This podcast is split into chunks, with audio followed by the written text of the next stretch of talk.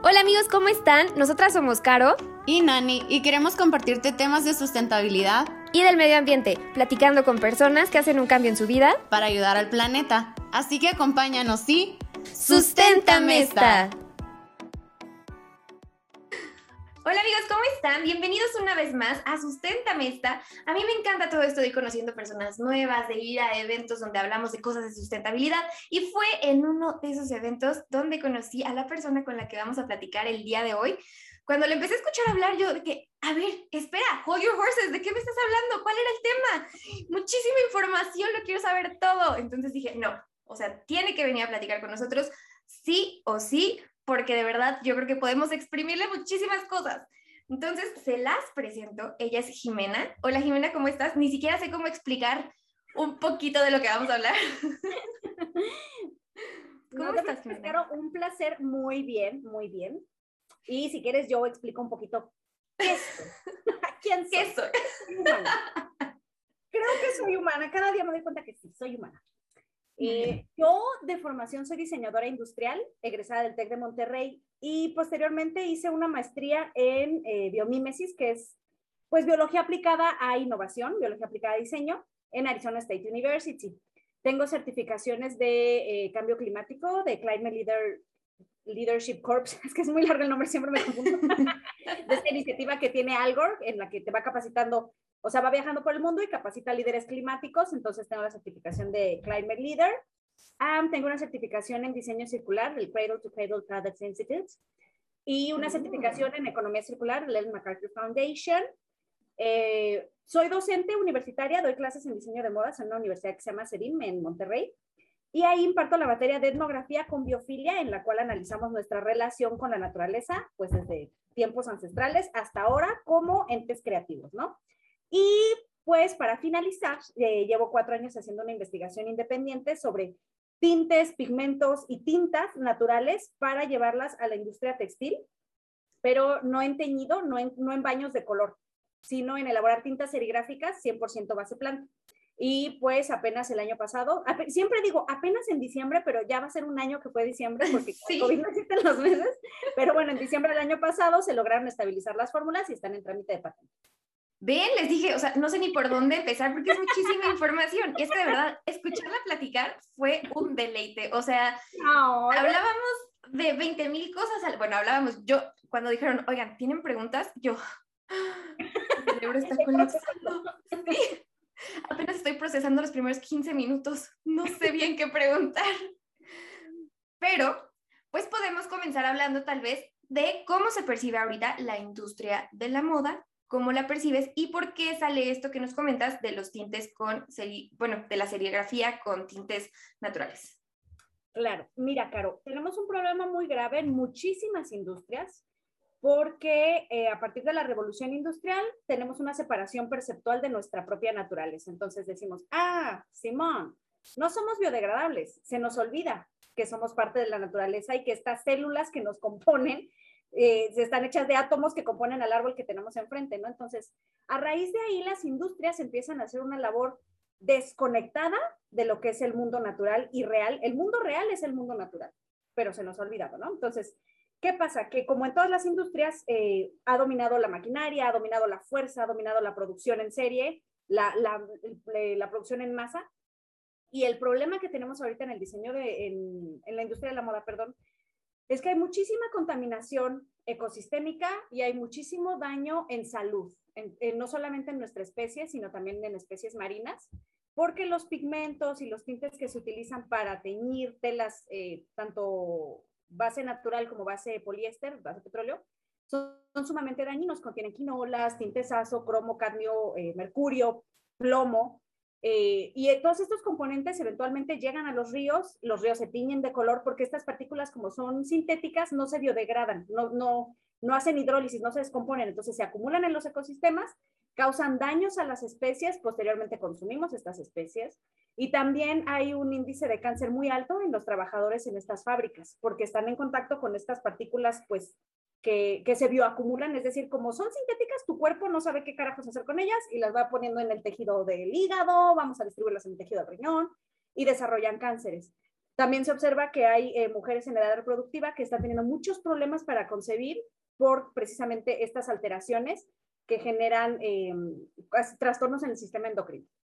Demonios. Y fíjate que normalmente lo que pensamos, lo que pensamos cuando hablamos de la industria de la moda y de como el tema social, es más bien, nos vamos directo como a, no, pues es que los tienen en unas condiciones terribles, seguro trabajan en hacinamiento, este, no les pagan lo suficiente, pero siento que normalmente no llegamos más allá a todo esto que nos comentas, o sea, no analizamos como, ok, ¿cuál es el material y cómo va a afectarte a ti, cómo va a afectar a tu cuerpo cuando estás conviviendo con ese material tanto tiempo?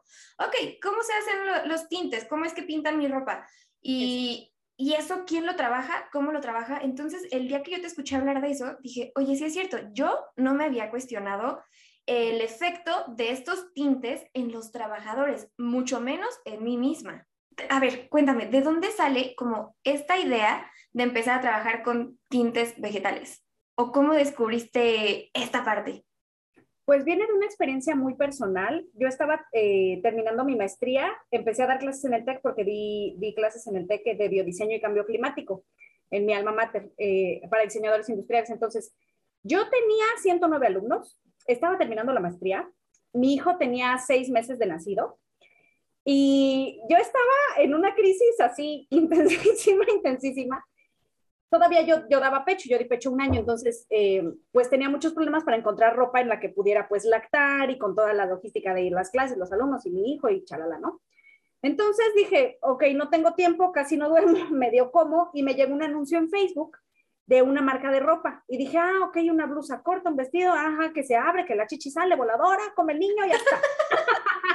problema resuelto. Entonces la compro y cuando me llega la ropa dije, acá huele muy feo. Yo soy muy sensible del olfato, no sé por qué, pero siempre, sí, como que, como que me huele aquí, como que huele por allá, ¿no? Entonces dije, bueno, la voy a lavar, está nueva, pues quién sabe, ¿no? Entonces la lavo una, dos, tres veces y el olor disminuyó, pero seguía siendo así penetrante y me dolía la cabeza. Cada vez que me la ponía me dolía la cabeza y me daba como náuseas. Así como cuando pasas en la plaza por el pasillo de perfumes y te saturan así intensamente. Bueno, entonces dije, a ver, esto ya no es normal. Luego también como mamá primeriza, digo, solo tengo un hijo, pero sí estaba yo así como que más paranoica y sensible ante cualquier cosa que pudiera dañar a mi bebé. Entonces me pongo a investigar y justo apenas iba eh, a, elegir el tesis, el tema de tesis de mi maestría. Y me doy cuenta de todo esto, ¿no? Y digo, las quinolas y el agua y el no sé qué y todo. Dije, Jesucristo vencedor, no puede ser que estemos viviendo con esto. O sea, sí el, el, tema social es sumamente importante, pero como dices, esta es la otra cara de la moneda de la que nadie te habla. Y dije, no manches, o sea, ¿yo qué voy a hacer? Entonces entré en una mini crisis dentro de mi crisis grande. y hablé con mi asesora de tesis y le dije, ¿sabes qué? Que yo quiero abordar este tema, estoy investigando y está muy cañón. Y sobre todo, ¿sabes por qué, Caro? Porque la moda, la ropa, la indumentaria, es, tiene un vínculo eh, antropológico muy fuerte con nuestra especie. Entonces, no podemos pretender que la moda es superficial, porque no es así. O sea, la moda comunica muchísimo de ti. Entonces, si este, yo dije, si soy una mujer que estoy haciendo un posgrado, que tengo apoyo de mi familia, que en ese momento, ahorita estoy divorciada, pero que en ese momento tenía una pareja que me apoyaba y me sentía en una crisis terrible como humano, como identidad, como mujer y la belleza y la aceptación de mi cuerpo ahora que cambió. Digo, comencé a pensar, ¿cómo se siente una mujer que vive en violencia intrafamiliar, que es mamá soltera, que tiene cuatro hijos, que no le alcanza para la comida, dije, no manches, o sea, está, esto está corrupto y pervertido. Dije, todo este sistema, este mecanismo de, de lo que te venden y de cómo te quieren hacer sentir, está del nabo, porque vas a comprar y consumir algo que no necesitas para pretender ser alguien que no eres, porque tienes un hueco muy grande adentro, porque tienes muchos problemas en tu vida, ¿no? Entonces, dije, esto tiene que cambiar, pero vamos a empezar por la salud. O sea, yo dije, primero es la salud, porque si tienes salud, como que ya puedes ir viendo tus demás áreas. Entonces comencé a investigar y me topé, claro, con el teñido natural y yo dije, no, no, no, no, no, es que yo no quiero colores sólidos, yo quiero prints, yo soy fan de los prints, amo los prints. Entonces, investigar, investigar, eh, mucha exploración, investigar, por ejemplo, técnicas ancestrales en India, que en India se hace block printing vegetal desde hace mucho tiempo, y precisamente eh, ver cómo perfeccionar, entre comillas, eh, estos procesos para, hacer, para tener un resultado más preciso.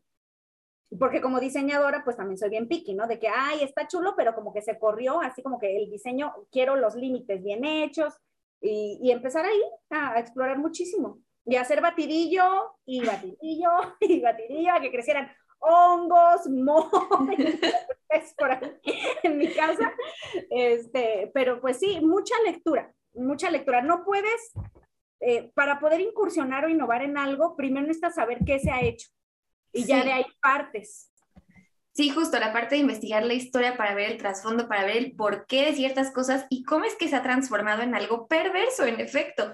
Cómo es que, bueno, hablando específicamente de la industria de la moda, se ha buscado como, ok, vamos a causar inseguridades en la sociedad Exacto. para partir de ahí intentar solucionar problemas ficticios que van a vivir en las cabezas de todos los consumidores y empezar a venderles pues estas cosas que nos estamos inventando. Es, es bárbaro, es brutal cuando analizamos esa parte. Y, pero a ver, es que yo me desvío mucho y te voy a platicar de más Ah, cosas. yo pero a ver, Tú, tú Ya el control porque yo mira, voy a acabar hablando de pulpos otra vez. es la idea, es la idea, necesitamos saber de eso también. Pero bueno, a ver, entonces nos decías que en tu casa, ahorita tienes como taller en tu casa, ¿cierto? Sí, así es. Tengo aquí mi taller de costura, mi laboratorio, que suena así como muy fancy, pero son dos habitaciones. Una, en una tengo las máquinas de costura, la tela, los patrones, que uso puro patronaje zero waste para estas pruebas que estoy haciendo, y algodón 100% reciclado. Y abajo tengo así como el laboratorio, que son pues mis parrillas eléctricas, todo muy, muy casero, procurando aprovechar lo que ya tenemos, porque siempre eh, como en la vida eco, ¿no? De que, ay, me voy a volver eco y me voy a gastar mis miles de pesos en productos nuevos. No, espérate, chula, por ahí no es. Alto. Entonces, igual yo recolectando de mis vecinas, aquí mi casa es el centro de acopio de vidrio. Entonces, a quien les sobren frascos me los traen, botellas de plástico para hacer los embudos. Entonces, buscando como incorporar cosas que ya existen para estas exploraciones, también con el propósito de poder, de que se puedan replicar en otros lugares sin necesidad de especialización. Entonces, a mí lo que me gustaría en un futuro es llevar como estas este conocimiento, democratizarlo en comunidades rurales, en comunidades aisladas, que no necesiten de alta tecnología para poder hacer estos procesos químicos y biológicos. Está súper bien porque sí, muchas veces piensas, no, es que yo necesito tal maquinaria especial que cuesta 20 mil millones de euros y que te van a traer desde España o algo así. Y, Gracias.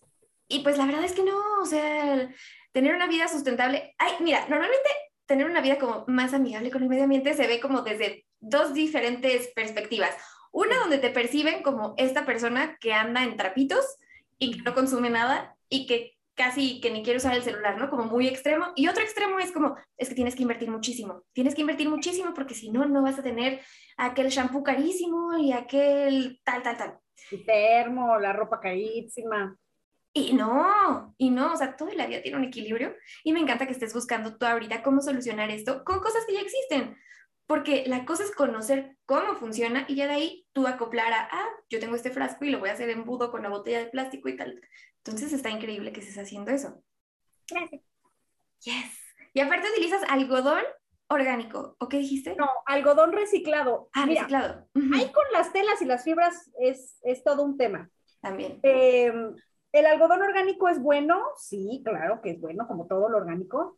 Pero también hay algunas, eh, en México es difícil encontrarlo, muy difícil, y es, eh, te eleva mucho el pre- el- los costos, porque te sale hasta en 600 pesos el metro de algodón orgánico.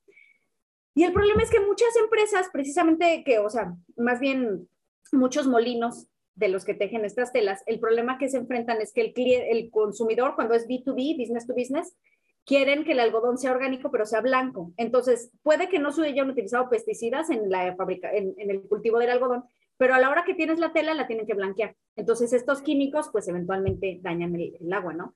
Y lo más sostenible es lo que ya existe. Entonces, si hay, eh, hay una empresa en Tlaxcala, ¿están? No, están en Ciudad de México, se llama Texterra. Ya hay tres, es Texterra, Yotex y Novabori. Ellos se dedican a reciclar algodón. Entonces, recuperan algodón virgen y lo reciclan y te dan una tela de algodón 100% reciclado. Entonces, eso está mucho mejor en términos sostenibles. Súper, no conocía eso. O sea, sabía lo del algodón y justamente ahorita que traigo blanco estoy pensando como en eso. Cada que veo ahora algo blanco, pienso, ay, el papel. proceso, sí. el papel. Y sí, me, me conflictúa, déjame te cuento. Este, ay, se me iban a ir las cabras. Regresa. Ok, a ver, entremos por favor en el tema de biomimesis. Ok. ¿Qué es biomimesis? Bueno, biomimesis o bio, Ah, bueno, biomimesis. creo que es biomimesis. Lo que pasa es que traíamos ahí Acento. un trip por la, oficialmente ya se tradujo como biomimesis con acento en la I, pero yo siempre decía biomimesis, pero ya el Biomimicry Institute dijo, no, es biomimesis y así va a ser. Entonces, Biomimesis. no, pues sí. Ok, biomimesis. perfecto. Entonces, ¿qué es? Pues viene de la palabra eh, sajona en inglés, que es biomimicry, que viene de bios, vida, y mimicry, que es imitar. Ambas eh, tienen raíz en griego, en el griego.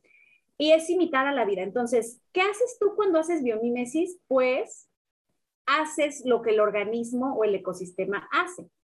Que digo, en términos biológicos podría ser muy obvio porque pues también somos animalitos, biológicamente hablando, somos animalitos, somos mamíferos, pero como tenemos este trip de que somos bien pros, y bien chidos, bien inteligentes, se nos olvida.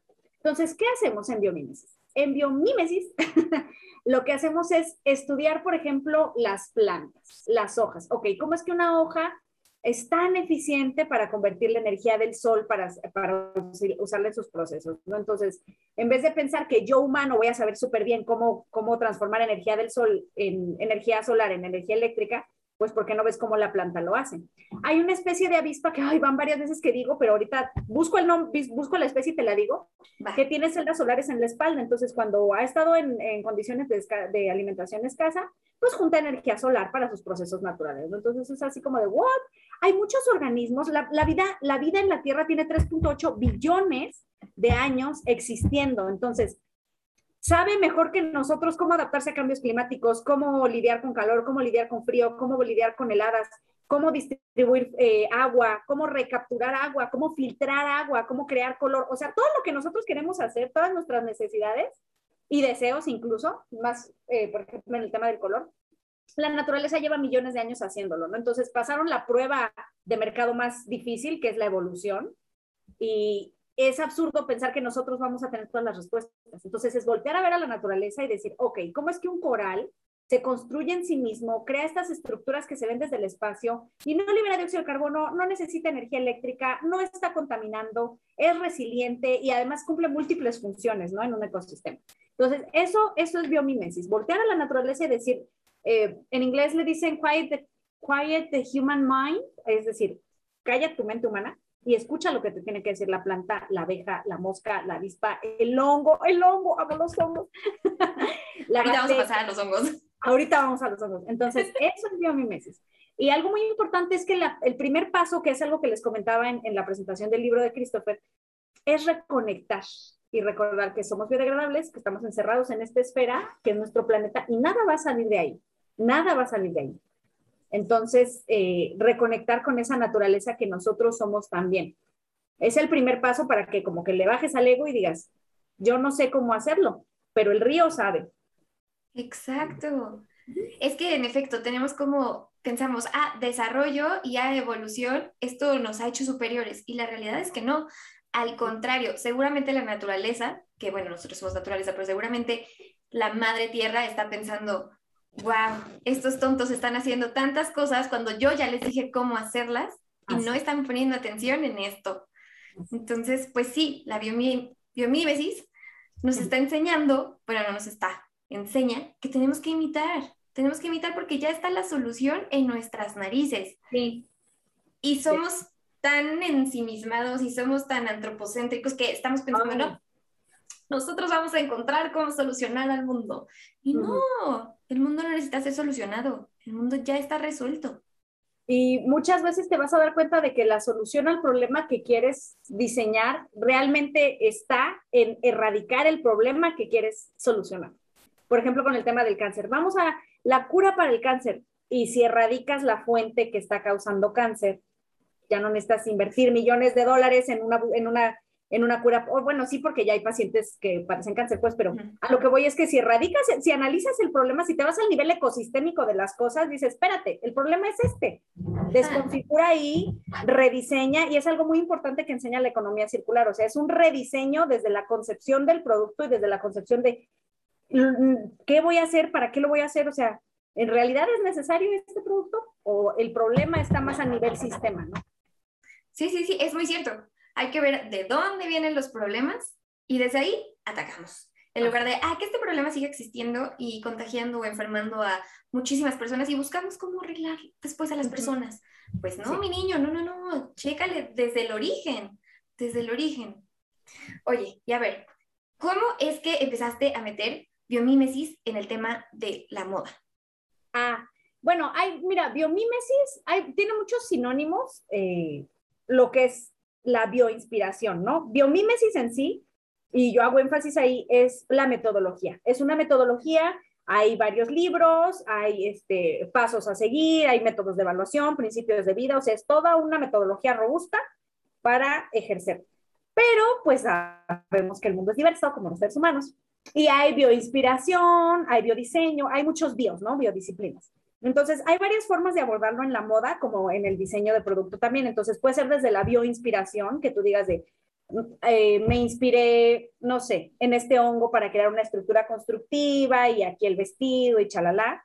Eh, puede ser también desde los materiales, que hagas biomímesis sintetizando en laboratorio un material como lo hacen em, los de Bold Freds, de Milo Leather, de Reishi, que están haciendo cuero vegano a, a partir de hongos, de micelio de hongos.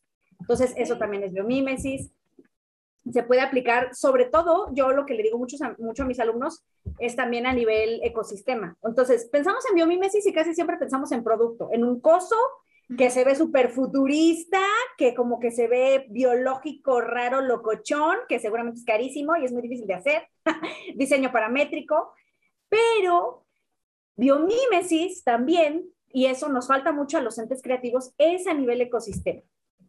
Entonces, no solamente es que tu ropa tenga forma de o que estés construyendo con principios modulares de este honeycomb, del panal de abejas, sino que también visualices el proceso de manufactura como si fuera un bosque. ¿Qué pasaría si nuestras maquilas trabajaran como un bosque o como un manglar? ¿Cómo serían las interacciones entre individuos? ¿Cómo sería la resiliencia que tendrían entre los cambios en mercado o ante los cambios en precios? Entonces, eso busco yo decirle mucho a mis alumnos, inculcárselos así como, eh", porque hace mucha falta. Hace mucha falta que personas creativas estemos en la producción, en la manufactura, porque este pensamiento distinto que tenemos, este pensamiento lateral, como lo llama Eduardo de Bono, es el que lleva a una innovación disruptiva y pues si cambias el proceso, cambia el resultado. Sí, claro, justo ahorita que lo estabas diciendo así, estoy pensando desde el, lado de la arquitectura, yo soy arquitecta, y justamente cuando pensamos en eso, o he visto amigos míos que se dedican a la construcción o al diseño, que cuando piensan en eso es como, si algo futurista, padrísimo, que vengan las formas y que hagan esto y el otro, pero en realidad no, es como analizar todo el sistema completo. Y también, o sea, ¿de qué te sirve un cascarón precioso si lo vas a construir con materiales que tienes que estar deforestando para extraer del suelo, si, va, si no va a ser eh, eficiente en su uso energético? Hay un caso de arquitectura de biomímesis que se llama el East Gates. Es un edificio que está en Zimbabue. Eh, la temperatura en verano llega a los 55 grados centígrados en el desierto, pues es África, pero adentro se mantiene creo que entre 25 y 30 grados centígrados. Entonces, este edificio incorpora muchísimas estrategias, sobre todo analizaron eh, los, los termiteros que hay en África para ver qué estrategias podían incorporar del flujo de aire, de cómo enfriar el aire caliente de afuera y también de cómo distribuir todos estos, eh, los espacios en sí adentro y cómo posicionar el edificio conforme al, curso del sol para que no necesitara aire acondicionado. El edificio no tiene aire acondicionado. Eso está padrísimo. Es que esta parte como de analizar, observar, porque es muy importante la observación. Ok, ¿cómo se está comportando todo a mi alrededor para ver cómo voy a aprovecharlo aquí y cómo voy a refrescar. Eso es importantísimo. Sobre todo ahora que climática. Ya la crisis climática y el aumento de temperaturas globales. Exactamente, porque muchas veces solo se enfoca uno en el diseño de que, que quede bonito, que se vea lindo desde afuera. Ajá. Y pues no, a ver, habítalo. Ok, te quedó lindo por fuera, pero habítalo. ¿Cuánto, ¿Cuánto te va a costar construirlo? ¿Cuál va a ser la huella? ¿No vas a poder tener una certificación LED? No ah, porque para traer los materiales desde no sé dónde, porque están padrísimos, porque están de moda. Sí, no, no, no, no. Y el mantenimiento también, o sea, ¿cuánto, cuál va a ser el mantenimiento para que se vea siempre shiny y super pro y super bonito? No, no, no. Y tú como persona que lo habitas, todo lo que vas a tener que invertirle también para mantenerlo así, no. Todo un rollo, todo un rollo. Pero oye, a ver, cuéntame un poquito, estabas empezando a hablar de hongos. Ay, los hongos. Hongos. Son mi eterno romance. Sí, no, es que ahora veo sus historias en Instagram y hongos y yo, wow, que sí son bonitos. Y los que les aprietas y salen las esporas. A ver, cuéntanos de eso. ¿Qué? Pues mira, ¿Por qué hongos? ¿Por qué hongos? Yo siempre, siempre, siempre he tenido un, un crush con los hongos, con el, el micelio que crece, que, o sea, el, el hongo en sí es el micelio. Eh, las sombrillitas son la parte reproductiva, o sea, el micelio se reestructura para poderse reproducir y aventar bebés así. No, lo, sí, o sea, desde nuestro punto de vista antropocéntrico decimos como de, ah, ¿cómo? O sea, es como que si avienta espermas, óvulos, no, avienta bebés. Literal, son réplicas de sí mismo ya listas para reproducirse. Ajá, los hongos son una cosa, no, no, no, son un reino maravilloso, maravilloso, y son hermosos, y son tan diversos, y son tan nobles, ay, amo. Quiero casarme con un hongo. Pero, ¿por qué llegan los hongos? Bueno, porque además de que son organismos súper importantes en nuestro ecosistema, eh, también dan color. Son tan bellos, son tan bellos que además dan color. Entonces, es reciente, es reciente la exploración que se ha hecho con hongos, ay, no tiene ni 100 años lo que se lleva tiñendo con hongos, pero además lo que está cool es que hay algunas especies que son sapro, saprócrifas, creo que es el sapro, saprófitas, bueno, olvidar el caso es que se alimentan de materia en descomposición. Entonces, estos hongos que no tienen eh, relaciones microsimbióticas de, de microrizas con árboles, se pueden cultivar. Es decir, que tú podrías extraer un pigmento de un hongo o de muchos hongos en una habitación que tú tuvieras el cultivo. Entonces, eh, vertical, se pueden cultivar de manera vertical. Entonces, a diferencia de las plantas, de las flores, de las raíces que nos dan color, no necesitas un espacio tan amplio y no estás usando el suelo. Entonces, puedes preservar la biodiversidad de un lugar natural y tú en un espacio tipo laboratorio tener estos cultivos de hongos verticales, de los cuales además dan muchísimo color, ¿eh? en comparación con una flor, dan muchísimo, muchísimo más color, porque tienen muchos compuestos. La cosa con los hongos es que con sus relaciones, eh, las relaciones que tienen con todo el ecosistema eh, son así como, o sea, acumulan muchísimos componentes. Por eso hay vitaminas de hongos, por ejemplo el reishi, ¿no? Porque la forma más pura de sodio, de potasio, de nitrógeno, la absorben directamente del árbol. Entonces es la forma más pura y natural de ese elemento que también necesitamos nosotros para, para nutrirnos. Y eso es lo que pasa con los hongos, que son sumamente eficientes en la captación de estos compuestos y además son muy nobles porque no todos, pero algunos se pueden, se pueden cosechar. Wow, o sea, desde que avientan sus bebés te dan color. oh. Oh, Hay unos que son bioluminiscentes. Ajá. Oye, pero ¿cómo dijiste, ah, de aquí vamos a obtener color? ¿Cómo fue que empezaste eso? investigando, investigando, investigando. Yo algo que me pasa es que me obsesiono con algo y en cuanto lo entiendo, brinco al siguiente tema. No lo suelto, pero como que mi curiosidad dice, ah, ya entendí. Ok, ¿qué sigue? Más, más, más, más, más. Entonces, eh, ya entendí cómo, cómo, cómo funcionaban las plantas, entendí cómo funcionaban las raíces, en las flores, el índigo, y yo, ah, ok, ¿ahora qué sigue? ¿Ahora qué sigue? Entonces, eh, comencé a investigar qué otras fuentes de color había, porque dije, no, que, que, que no puede ser, o sea, es tan diverso el planeta y la vida que no puede ser la única forma de obtener color. Entonces fue que encontré los hongos, entonces encontré un libro que se llama El arco iris bajo mis pies, está en inglés, lo pueden encontrar en Amazon, ahí luego te lo pongo, y habla de cómo, eh, cómo teñir con hongos. Y yo dije, ah, no, o sea, si de por sí ya los amaba, no, bueno, o sea, ya, Ya, Ahora quiero- todavía. quiero, quiero ser un hongo. Entonces vi estas exploraciones, mapeé las especies y vi que estaban aquí mucho en el volcán de Tequila, en el bosque templado de aquí de las afueras de Guadalajara. Y dije, no, pues de acá soy. Entonces, eh, recorridos, conociendo, buscando, no encontré todas, porque buscar hongos, o sea, son, es una vida, es una vida, es una vida. Los, cuando se juntan los factores mágicos para que florezca un hongo, para que fructifique, pues eh, es así, cosa del destino. Sabemos que hay una temporada, pero no sabemos exactamente qué especies van a fructificar, eh, la población de qué tamaño va a ser. Son sumamente impredecibles los hongos, sumamente impredecibles. Entonces, eh, pues no encontré todas las especies, pero encontré algunas y empecé a hacer experimentaciones con, con estas especies. Wow. No, sí, yo voy a terminar de aquí fan de los hongos, investigando Fungi lover. Fungi lover. Oye, ¿y cuáles han sido como algunas limitaciones que has encontrado en todo este proceso? Pues mira, la incredulidad, eh, la mirada crítica de la academia y la ciencia, eh, sobre todo por cuestiones de género. Me he topado con mucho, antes de incursionar en todo esto, me interesaba el tema de biotecnología.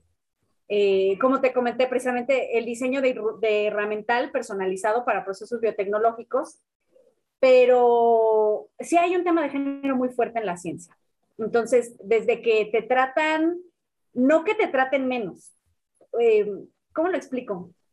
No es directamente un acoso el que vives, pero sí es un trato como objetual, o sea, como de, ah, sí, claro, ¿tiene cerebro? Ah, sí, claro, pero primero tiene cuerpo y primero tiene cara, y, ah, licenciada, entonces sientes como esa labia y todo ese manejo, te sientes, es muy desagradable, ¿sabes? Que no, no escuchan realmente lo que quieres decir y te traen a vueltas, pero simplemente te quieren tener ahí, ¿no? Como, como, pues sí, es como un acoso muy raro el que se da en la ciencia. Entonces, ese ha sido un gran obstáculo y es por lo cual yo hago la investigación de manera independiente, porque hay mucha burocracia de lo que se tiene que dar, del anteproyecto y la descripción para bajar el fondo, chalala. Hay mucha corrupción, lamentablemente también, y, y este sesgo de género. Entonces, eh, y pues la incredulidad que la gente dice como de, ay, ay, ajá. Pero pues la perseverancia, los años, el sudor, la sangre y el esfuerzo resultan, resultan en, en, buenas, en buenas cosas. Pues sí, son los, los, principales, eh, pues sí, retos.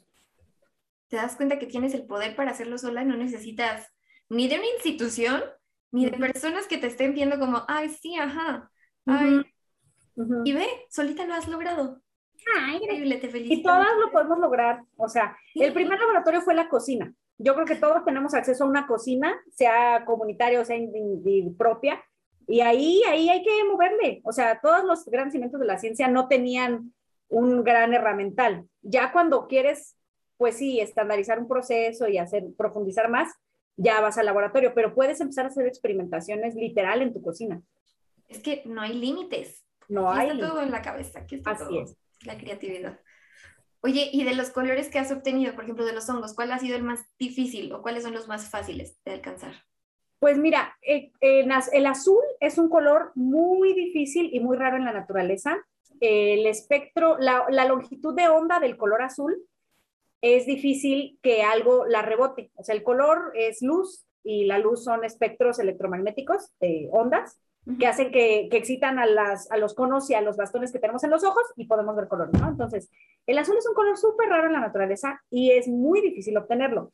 Hay muchas plantas que contienen indigotina, que es la molécula precursora del índigo, y una de ellas, pues, es eh, la Persicaria tintoria, Indigófera sufruticosa, Indigófera tintoria y demás especies, ¿no? Que se encuentran, las indigóferas son, se encuentran principalmente en India y en Oaxaca porque recordemos el Pangea, entonces desde ahí como que se dividieron estas especies, pero solamente las encuentras ahí, a menos que sean cultivadas en otro lado.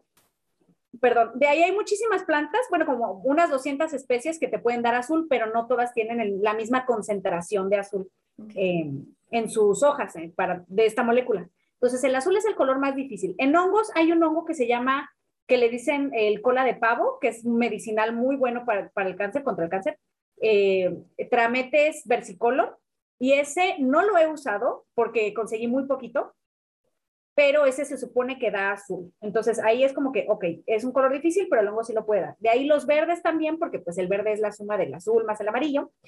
Y eh, con flores y con plantas, pues es índigo con un sobrebaño de color de cempasúchil, de achote, de cualquier cosa que te amarillo. Pero en los hongos hay un hongo que no encontré este año y que espero encontrar el próximo año, que se llama Feaolus y que te da un verde como color musgo. He visto fotos, he investigado al respecto y sí lo da, pero solo, solo es ese hongo hasta ahora el que da, da ese color. Hay otro que es el, ay, se me olvidó el nombre, pero es como una pelota, también es un hongo, y ese te da un color marrón, rojizo, muy hermoso y muy profundo pero con el Phaeolus sí, sí es, es, es, un tema porque tiene relaciones simbióticas con encinos y no me acuerdo qué, otro, qué otra especie de conífera. Entonces tienes que buscar esos árboles y ver si está ahí el hongo.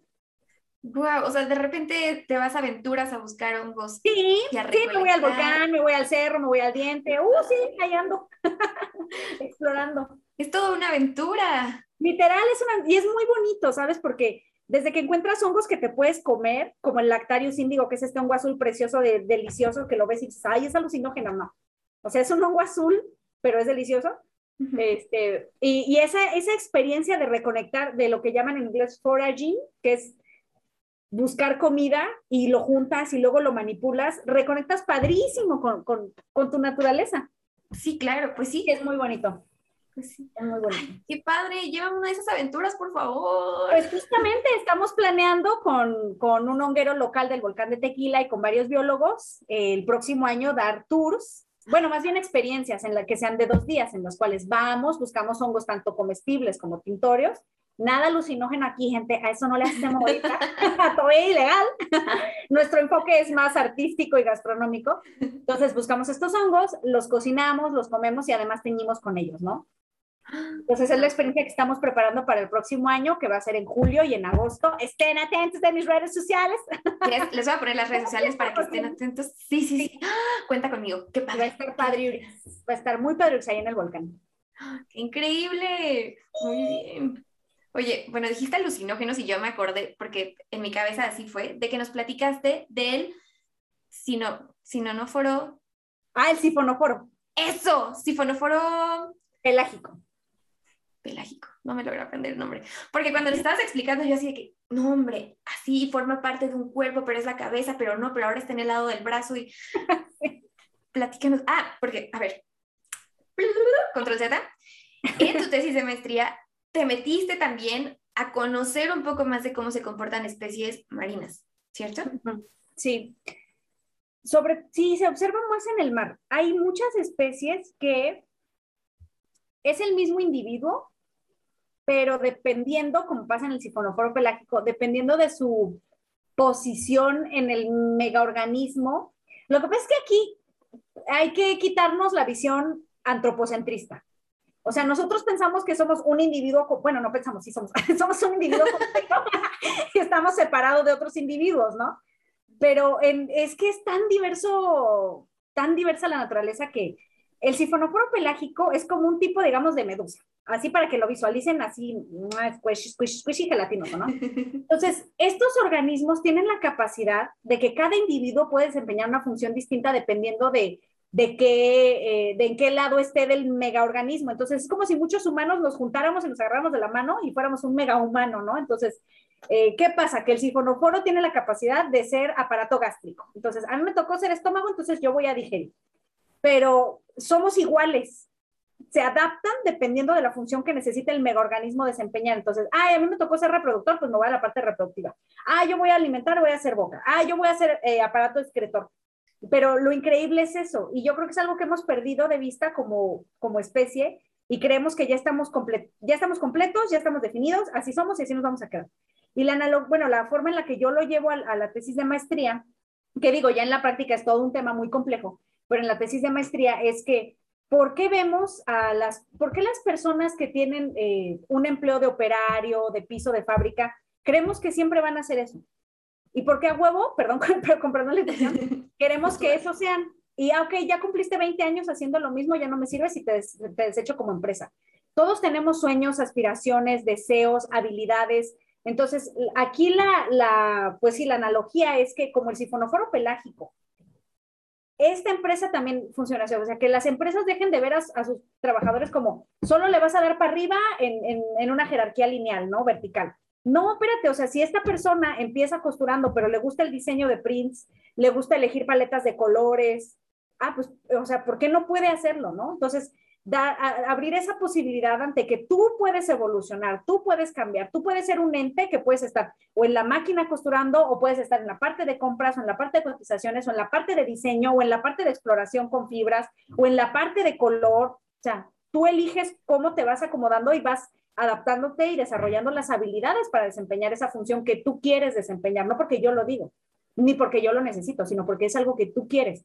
Todo esto tiene mucho que ver, y yo me, voy, yo me clavo mucho así, con la exploración del alma. O sea, ¿qué es lo que quiere tu alma? ¿Qué es lo que te hace feliz? ¿Cuándo te inspiras? ¿Cuándo estás espíritu, inspirado? ¿Cuándo conectas con tu espíritu, con la vibración, con la energía? Y eso es lo que puedes hacer, o sea, dejar de decirle a la gente que va a hacer lo mismo por siempre, ¿no? Y Hay un tema también, por ejemplo, con la preservación de las artesanías en México y en Latinoamérica, que a fuerzas eh, queremos preservarlas, sí, pero puede preservarlas alguien más. Si el hijo de un artesano quiere ser médico, a fuerzas tiene que hacer alebrijes, no. Si él quiere ser médico, que sea médico, ¿no? Entonces, eh, son, es, tener las estructuras y los mecanismos de preservación de estas tradiciones, pero sin limitar a las poblaciones que vienen dedicándose a eso desde siempre. Porque ¿qué derecho tenemos nosotros de decirle a alguien que no haga lo que, lo que su alma le pide? Claro. Que digo, es un paso un poquito tal vez complicado de hacer que la sociedad entienda, pero imagínate cómo cambiaría todo el sistema productivo si en realidad hiciéramos eso, si todos nos dejáramos llevar por, a mí me gusta esto, a mí me apasiona esto, yo quiero experimentar con esta otra parte, en lugar de tener siempre el peso de, es que tienes que ser, tienes que, por ejemplo, en tu familia todos son doctores, tú también, tú también tienes que dedicarte a la medicina y para seguir con esto. O sea, si todos pudiéramos experimentar, vivir de lo que nos apasiona y tener la opción de cambiar y de decir, ah, ¿sabes qué? Por ejemplo, yo estudié arquitectura, ya no quiero ser arquitecta, mañana quiero dedicarme a otra cosa. Y tener esa opción de, sí, puedes hacerlo. ¿Cómo cambiaría todo? ¿Cómo cambiaría todo? Porque nos moveríamos desde el amor y no desde el miedo y la necesidad. Entonces le daríamos más valor a los procesos que a los resultados y no nos importaría tanto el dinero y la riqueza y la ganancia y el estatus, sino el proceso que si tú disfrutas el proceso, el resultado va a ser bueno y eventualmente si estás encaminada en, digo ya como que energética y holísticamente hablando, pero si estás encaminado a este propósito que tú sabes que tu alma te está pidiendo, la abundancia va a llegar. Ahora, también hay que redefinir la abundancia y la riqueza y el éxito, ¿no? O sea, a lo mejor no vas a tener un jet privado como Jeff Bezos y vas a volar al espacio, pero no es lo que puedas o no tener, sino lo que a ti te hace feliz. ¿A ti te va a hacer feliz tener un jet privado y ser como Jeff Bezos? Pues entonces ve. ¿A ti te va a hacer feliz? Por ejemplo, a mí me hace feliz ir por hongos al volcán de tequila. Para mí eso es éxito, para mí eso es felicidad. Ya, wow, soy plena cuando voy a eso. Entonces es redefinir muchas cosas, ¿no? Y como dices, cambiaría el sistema productivo pero lo que hay que trabajar es que haya estructuras gubernamentales, en academia, que, que, soporten estas posibilidades de, pues, de los humanos. Que sí, bueno, también. Sí, sí, sí. Sí, porque cuesta muchísimo trabajo darle a entender a personas, por ejemplo, eh, que no, a mí me costó que no quiero dedicarme a trabajar en gobierno, que no quiero dedicarme a trabajar en una oficina, que no quiero dedicarme a eso, sino que yo quiero ver desde este otro lado y experimentar con estas otras cosas. Entonces es un proceso que sí tiene que ver con la academia, pero también con la sociedad. O sea, porque es que no tendríamos por qué estar dando explicaciones de lo que hacemos o no hacemos. Claro está, con que tú sepas qué es lo que estás haciendo, con que te llene a ti y con que tú puedas sobrevivir de esa forma, está perfecto. Pero vivimos en una sociedad y de alguna forma las otras personas se involucran en la vida de uno. Entonces es un proceso que socialmente tenemos que conocer todos. Ay, es un mensaje que hay que dar para que cambie el sistema productivo. Sí. Sí, sí, es que es todo, y, y, viene también del respeto, ¿no? Del el respeto al derecho ajeno es la paz. Yo recuerdo, mi hijo tenía que un año y medio, ya tenía yo problemas con su papá, ya las cosas no estaban bien, y mis vecinas, mm. ay vecina, ¿cómo no más uno? Cuando nos casamos, ay, ¿para cuándo el niño? Ya que tenemos, ¿y para cuándo el otro? Entonces, una vez yo me enojé tanto, porque dije, estas mujeres no saben lo que estoy viviendo, no, y, y, y, me están diciendo qué hacer. Entonces volteé y le dije, vecina, ¿usted me va a pagar la cesárea? ¿Me va a ir a cuidar? ¿Me va a cambiar el pañal en los intuertos? Porque 40 días después de que tienes un hijo, sangras. Y eso la gente no lo sabe y no lo dice. Entonces le dije, ¿usted va a hacer eso? No, ¿verdad? No me va a ir a cocinar, me va a bañar, porque la cicatriz de la cesárea es una cosa terrible. ¿Me va a ir a bañar? No. Entonces, no me diga que tenga otro hijo, porque el cuerpo, para empezar, es mío. Y el dolor o la dicha que yo viva de esa experiencia, la voy a cargar yo. Entonces hay que tener mucho respeto ante las personas y yo a pesar de ser madre, yo no estoy jodiendo a la gente con que, ay, ya tengo un hijo, ay, ya cásate, ay, ya no, ay, no es que, es hermoso, claro que es hermoso, pero hay muchas cosas hermosas en la vida y no a huevo las tienes que hacer porque sean hermosas. Cada quien sabe qué le da dicha y todos somos libres de decidir. Sí, justamente, como que hemos llegado a un punto en el que nos encanta meternos en las vidas ajenas. Sí, y sobre todo en temas también de sostenibilidad, perdón. Pero también es, ah, eh, eh, cambia esto y deja de hacer esto, a ver, empieza por ti. Sí, tú lo haces y las otras personas van viendo y dicen, ah, funciona, lo voy a intentar. Exactamente. La Madre Teresa de Calcuta decía, las palabras convencen, pero el ejemplo arrastra. Entonces, hay que ser ejemplo. Y sí, es verdad, totalmente de acuerdo. Oye, Jimé, a ver, para cerrar, quiero ver si nos puedes dar un consejo que les darías a las personas eh, en el tema como relacionado con la moda. Con la moda. Sí. consejo práctico, consejo práctico, práctico, práctico, eh, hagan trueque de moda, compren segunda mano, nada de que las vibras, y Cristagram tiene, tiene un reel muy divertido sobre eso, de que es que las vibras de la, segunda, de la ropa de segunda mano, vean su reel, vean el reel de Cristagram, por favor, sigan a Cristagram, la amamos. La amamos. La amamos completamente.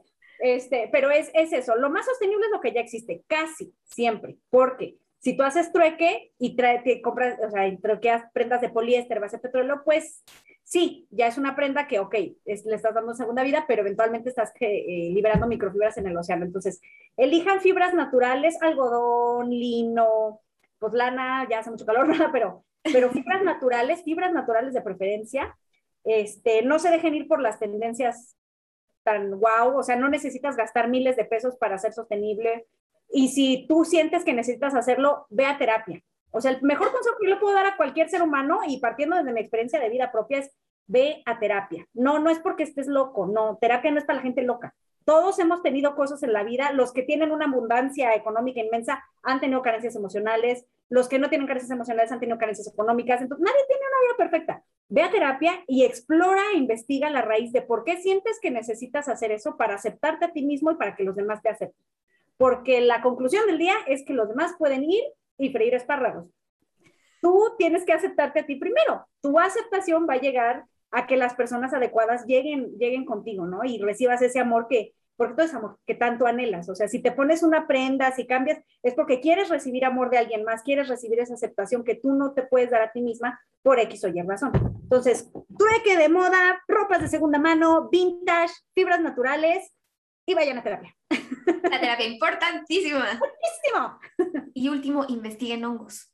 Conozcan su entorno. Ah, sí. Investiguen, cuestionense no todos los hongos, o sea, siempre decimos hongos y, ay, los alucinógenos. No, o sea, incluso los hongos alucinógenos se exploran mucho, pero en el tema medicinal, para pacientes que tienen depresión, ansiedad, esquizofrenia. O sea, no todo es trip y viaje, gente, por Dios. Tienen muchísimas propiedades medicinales y quítense como esas concepciones antropocéntricas de la naturaleza. Exacto, somos todos un uno. Hay que estudiar nuestro entorno para poder crear. Ay, Jime, muchísimas, muchísimas gracias. Increíble esta plática. Mira, a mí me encantaría seguirnos de largo y yo creo que vamos a grabar otro capítulo, seguramente. ¿Cómo? Cinco horas de plática. Pues mira, ve, pensando el próximo año un espacio porque lo que voy a empezar a investigar es, son pigmentos bacterianos. Entonces luego nos oh. echamos, sí, es que te digo, ya entendí cómo funcionan las flores, ya entendí cómo funcionan los hongos, ahora voy con las bacterias. Sí, siguiente tema. Siguiente tema. Entonces, ya que lo tenga más eh, explorado, ya hacemos otra entrevista y ya les cuento todo sobre pigmentos bacterianos. Súper, me parece increíble. Conste, ya quedamos, ya está apuntado. Ya no se me va a olvidar. Bien. De verdad, muchísimas, muchísimas gracias. Estuvo padrísima la plática. Vamos a seguir ahí en contacto chisme, chismorreándonos. Ya. ya Y bueno, pues muchísimas gracias amigos por escucharnos un capítulo más. Quédense al pendiente para el siguiente. Y gracias, Jimmy, que tengas buen día. Gracias a ti, Caro. Un abrazo a la distancia. A la distancia. Bye. Bye.